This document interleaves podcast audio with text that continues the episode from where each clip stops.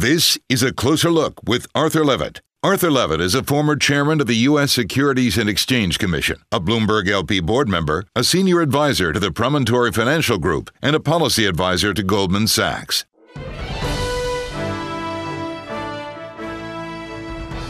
Jordan Haedtler began his career working in California politics and at various nonprofits in the San Francisco Bay Area.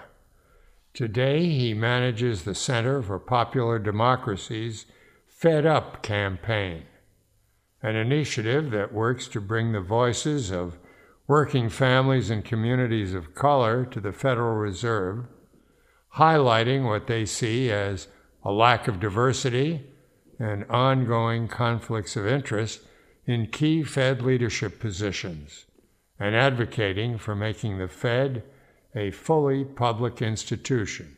He joins me now for a closer look. Jordan, would it be realistic to classify you as a Fed hater? No, I don't think that that's quite accurate. Um, I mean, the Federal Reserve has historically been a um, an excessively uh, opaque institution, and I wish that it wasn't still a private institution. Um, we've certainly had many critiques of the Fed from both a monetary and regulatory standpoint uh, in the past and today. But the Federal Reserve System um, was created as a um, progressive reform, uh, and it was created in 1913 as a response to a series of um, very damaging financial crises that had occurred over the you know century that America uh, did not have a central bank. So I think you know I believe in central banking, and I believe that the Federal Reserve can be an important institution for managing uh, the United States money supply and um, monitoring uh, Wall Street speculation. Um, but it, I think it needs um, some structural reforms in order to do that in a way that advances the public interest. I know that you've referred to making the Fed fully public, but I'm not really clear on what fully public means of all the central banks uh, in the world, uh, America is uh, central bank, the Federal Reserve, is uh, unique in that it's actually uh, partially a private institution. The 12 regional reserve banks uh, located throughout the country are actually uh, owned uh, legally by the commercial banks that they uh, oversee. Um, and what that means is that they're they're shareholders, um, and the, the, the, commercial banks uh, are actually uh, actually own stock in those regional reserve banks, and as a result of that, they have an entirely uh, private structure. So the reserve bank presidents who manage those uh, institutions are private officials uh, chosen in secret by the board of directors at those regional reserve banks, who are also private officials, um, chosen uh, again through a private process. Um, Two thirds of the boards of directors at each of the reserve banks are, prov- are chosen by the, the commercial banks themselves. And um, there's no real public accountability, even though the reserve banks are involved in public policy making that has uh, huge consequences for every American. Um, and so the reserve banks, uh, you know, the reserve bank presidents, five of them at any time, uh, sit on the Federal Open Market Committee and set interest rates and make decisions of, of huge uh, import to the American economy yet the institutions that they run are private and they themselves are you know exempt from FOIA uh, exempt from um, public input or accountability or oversight uh, in, a, in a, a, lot of ways. And and this is not how uh, most central banks in the world operate. Uh, most central banks are run by public officials who are appointed by that government and are accountable to the public therefore what does uh, Fed Up do to push for reform? And has it made much headway? I think the most significant thing that we've done is advocate for the Fed to actually align itself with its responsibility to represent the public. In 1977, Congress passed a law that made a portion of those leaders at, at the Federal Reserve banks that I mentioned, those um, directors who help run the regional reserve banks, um, appointees of the Board of Governors. And the Board of Governors at the Fed are the, um, you know, the only uh, public officials. They're appointed by the president and confirmed by the Senate, um, and uh, therefore operate in a much more publicly representative fashion, like um, you know members of uh, the cabinet and other uh, heads of, of public agencies. Um, and uh, so three directors, uh, you know, in 1977, a change was made so that three directors uh, at any regional reserve bank were uh, made public representatives, appointees of the board of governors, um, and and all uh, nine directors at each reserve bank uh, were supposed to represent uh, the public without discrimination on, on on the basis of race or, or gender, and also um, reflect the local economies by drawing from, uh, you know, various uh, economic sectors, including uh, labor and consumer groups. So, in theory, what this was meant to do was make the reserve banks more more public in terms of how they reflect their economies. Jordan, you and your group, Fed Up, were hoping to influence the latest choice for president of the New York Fed, advocating for a more diverse choice. Why is the New York Fed so important to you? Well, the New York Fed is uh, a very, very important institution within the Federal Reserve System. The New York Fed president uh, sits on the board of the FOM sits on the FOMC and has a permanent vote to determine um, interest rate policy. And the New York Fed president actually sits directly next to the Fed chair, um, and uh, therefore has a sort of seniority that the other Reserve Bank presidents uh, don't have. So the New York Fed president is really the second most important position at the Fed um, after the chair, and because he or she also oversees some of the largest and most complex institutions on Wall Street. Um, they also play an important supervisory and regulatory role. Um, so that's why it's such an important position to us.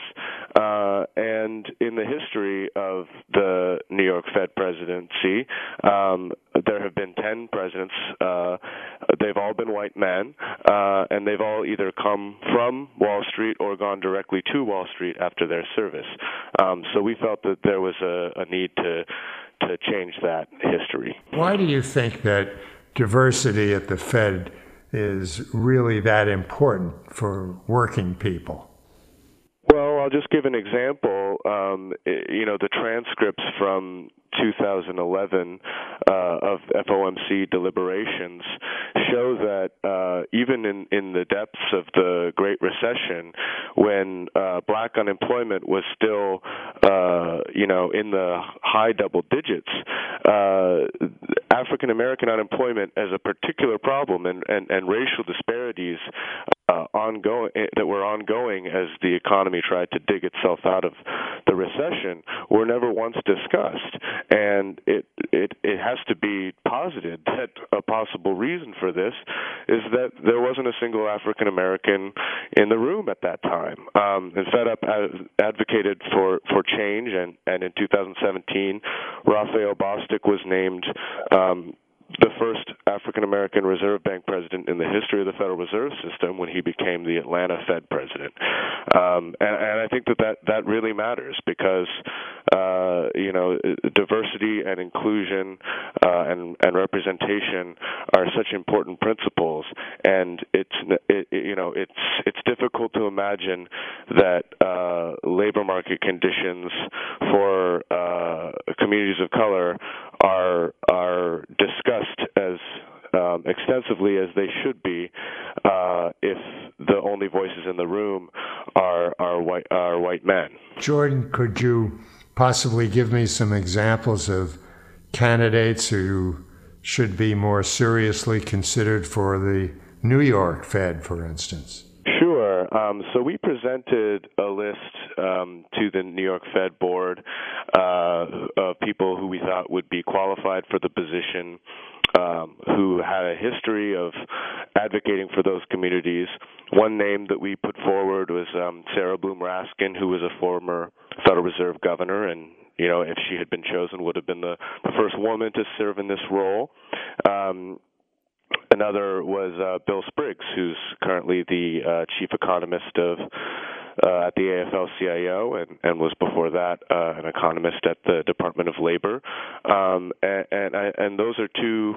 We had other names that we suggested as well, but those are two candidates who I think um, demonstrated not only uh, uh, public representation and reflected the, the diversity of the New York Fed district, but also have a strong commitment to the Fed's full employment mandate uh, and, and, a demonstrated uh, history of independence from the financial sector and a willingness to um, regulate and properly monitor um, the biggest commercial banks in the system. Remind us how the Fed presidents are currently chosen. And do you want to reform that uh, or change that selection process? Yeah, it's a very opaque process, and it's been shown to be uh, riddled with problems and potential conflicts of interest in, in, the recent past. So, as I mentioned, the boards themselves uh, are are not as uh, publicly representative as they should be. Uh, and it's the boards of directors uh, who make these decisions. Um, six individuals, uh, six private individuals, uh, who are themselves chosen through a, a private and um, typically opaque process, are responsible for choosing uh, very important and influential um, public policymakers. Uh, and so there's no opportunity for um, public input, um, and there's typically very little public awareness of who the candidates are, uh, why they're deemed uh, qualified for the position. The opportunity uh, never arises for the public to vet these individuals or ask questions of them. Um, and uh, what we tend to see as an outgrowth of this process uh, is the selection of uh, e- either people who have a long history of working within the Federal Reserve System uh, and therefore contribute to uh, sort of a groupthink dynamic that the Fed often gets criticized for, or people who have a history of working in the, in the financial sector that the Fed is um, largely responsible for overseeing. What do you think of Janet Yellen's tenure as Fed chair? She created a task force to improve gender and ethnic diversity. And don't you consider her more independent than some? Absolutely. Um, you know, our relationship with Janet Yellen uh, formed in 2014 when a coalition of uh, workers uh, from all around the country showed up at the Fed's uh, summit. Um, this was the first uh, annual policy summit that the Fed holds every year in, in Jackson Hole uh, that took place while while Janet Yellen was chair. Um, and uh, there we met with her and uh, urged her to keep interest rates low to allow the economic recovery to reach uh, communities of color and, and, and allow for wage growth to pick up, which was something that we really had seen as lacking um, even uh, at that point six years into the recovery. Um, and Yellen was uh, very receptive uh, to us. Um, and uh, in her first set of uh, congressional testimony uh, the next summer, um, she was asked by several members of Congress questions from our sort of perspective about why the economic recovery had uh, really failed to reach um, communities of color. And and she said that uh, there wasn't much that the Fed could do about structural inequities, but um, from our perspective, prioritizing the Fed's full employment mandate um, and allowing job growth to uh, to reach uh, communities of color because there's a two to one ratio in in terms of uh, how fast recovery reaches uh, African American communities in particular. You know, when you truly push for full employment, uh, it helps uh, make labor market discrimination um, much harder. And so we were critical of her for sort of downplaying the Fed's role in alleviating these racial disparities. And several months later, she was very responsive. She proactively provided information about uh, racial disparities in the economy and what the Fed could do to help uh, reduce some of those um, during her congressional testimony. Um, she also adopt, she also created the Community Advisory Council, and of course oversaw the uh, selection of the first African American Reserve Bank president in Atlanta last year. Um, so I think she has a, a, very strong legacy of showing that she really cared about these issues um, and wanted to make, take the Fed in a better direction uh, in terms of public representation. The Fed uh, considers us to be at full employment. So why do so many people feel the recovery hasn't happened for them and why hasn't full employment caused a rise in wages as is usually the case? That's a very complex question that economists all over the world are grappling with. Since the financial crisis, we've seen a lot of the structural uh, problems uh, that existed in the lead up to the crisis. Um, you know, growing financialization, uh, a larger and larger share of economic growth and economic gains taking place on Wall Street, and having that not be reflected uh, in the real productive economy as well as um, market concentration and, and and a larger number of firms, uh, you know, sort of merging and and um, and and and making it more difficult for uh, small businesses uh, to compete. Um, these are these are long-term trends that uh, have that I think are in in my evaluation of the situ- situation, uh, you know, the primary drivers of uh, chronic inequality, which has been growing since the late 1960s. And Fed doesn't have any tools to uh, necessarily address uh, some of the specifics of those.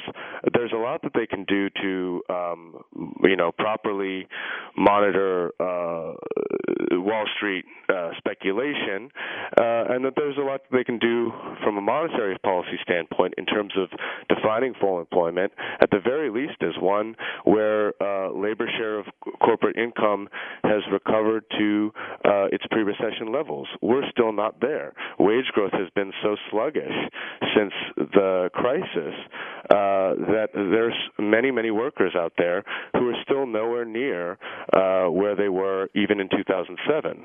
Uh, and so, um, defining full employment as uh, as a, a, a, economy that, at the very least, looks like it did since it was heavily damaged by a you know global catastrophe um, seems like it makes sense to me. Uh, and by that definition, we're certainly not at full employment even even today, um, as the top line unemployment figure has has reached um, 4.1 percent, and, and, and things look like they're you know, much better. Um, but I, I would say that many workers don't feel that. Jordan, you'd like the Fed to set monetary policy that stimulates the economy until economic indicators reach their pre recession levels and everyone, including black and Latino communities, sees sustained growth. What kind of specific stimulus are you talking about that would achieve this? I think at the very least, uh, you know, the Fed can uh, continue to maintain its low interest rate policy. Right now, uh, the Fed is uh, taking a different approach, uh, where the, the, many policymakers there have basically declared victory on the uh, economic recovery and begun to raise interest rates. And I'm concerned that that's going to slow down job growth in an economy that's still not as as robust as it should be or could be. And the reason that they're doing that is in the name of uh, stemming inflation. But but inflation still hasn't reached the Fed's uh, two percent target, uh, and so uh, it seems as though their entire framework uh, is off. You have a lot of policymakers at the Fed who come from a background of, you know, having gone to uh, gotten their economics degrees in the 70s and 80s, where the you know economic structure was entirely different, and there was still uh, a lot of concern that you were going to see runaway inflation like we did in the 70s. Uh, but uh, today, the economy uh, is not anywhere at risk of seeing that kind of uh, problematic inflation, uh, and so it's unclear why the Fed wants to uh, raise interest rates to fight a, a, a theoretical problem, and so that's that's the first thing is just readjusting the entire framework at the Fed um, so that the full employment mandate is truly uh, prioritized. Now, you wanted the New York Fed to choose a president who's totally independent from the financial sector. What about expertise? Shouldn't experience in banking uh, always be a disqualifying conflict of interest under your scenario? I would say that many of the candidates that we put forward who had uh, independence from that financial sector uh, did have the requisite expertise and knowledge of the sort of plumbing of the financial system uh, that uh, would have allowed them to do the job very effectively. Um, so I don't think that uh, experience making money on Wall Street is the only uh, only way to uh, gain uh, the necessary expertise to to do this job. Uh, but um, I would also say that uh, you know the the history of the New York Fed's uh, sort of revolving door between New York Fed staff and and Wall Street has not served us well in the past. Um, and you don't have to take my word for it. The New York Fed's own analysis of the what went wrong uh, in the crisis um, showed that they had failed to properly uh, supervise commercial banks uh, and interfere in uh, the subprime lending market, uh, in part because uh, they were a captured regulator, and there were many supervisors uh, at the New York Fed who were cautious about properly supervising the banks in their district uh, because they either came from Wall Street or were interested in pursuing an opportunity in Wall Street eventually, uh, and, that that's a real problem for regulators. I think that uh, that's subject to interpretation. I've known a lot of regulators that came from the industry they regulate who turned out to be among the best, fiercest regulators in the history of the country. So I don't personally believe we should have uh, standards that would disqualify a former participant in the system as someone who wouldn't turn out to be a pretty darn good uh, regulator. Now, uh, you do call for a public disclosure of uh, conflict of interest waivers for Fed uh, directors. That seems reasonable, but what, what argument is there against this?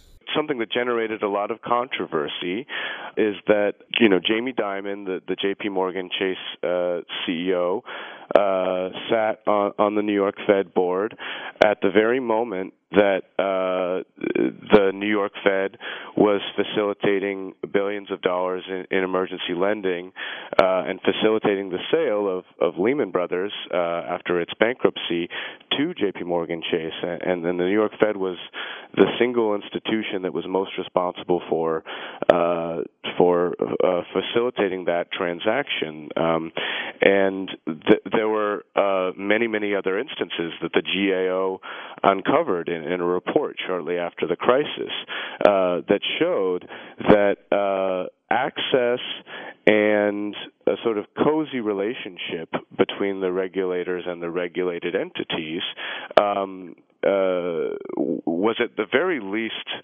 um, troubling and, and and not a good look, even if uh, even if no uh, explicit or endemic uh, corruption uh, could be shown, and uh, and so.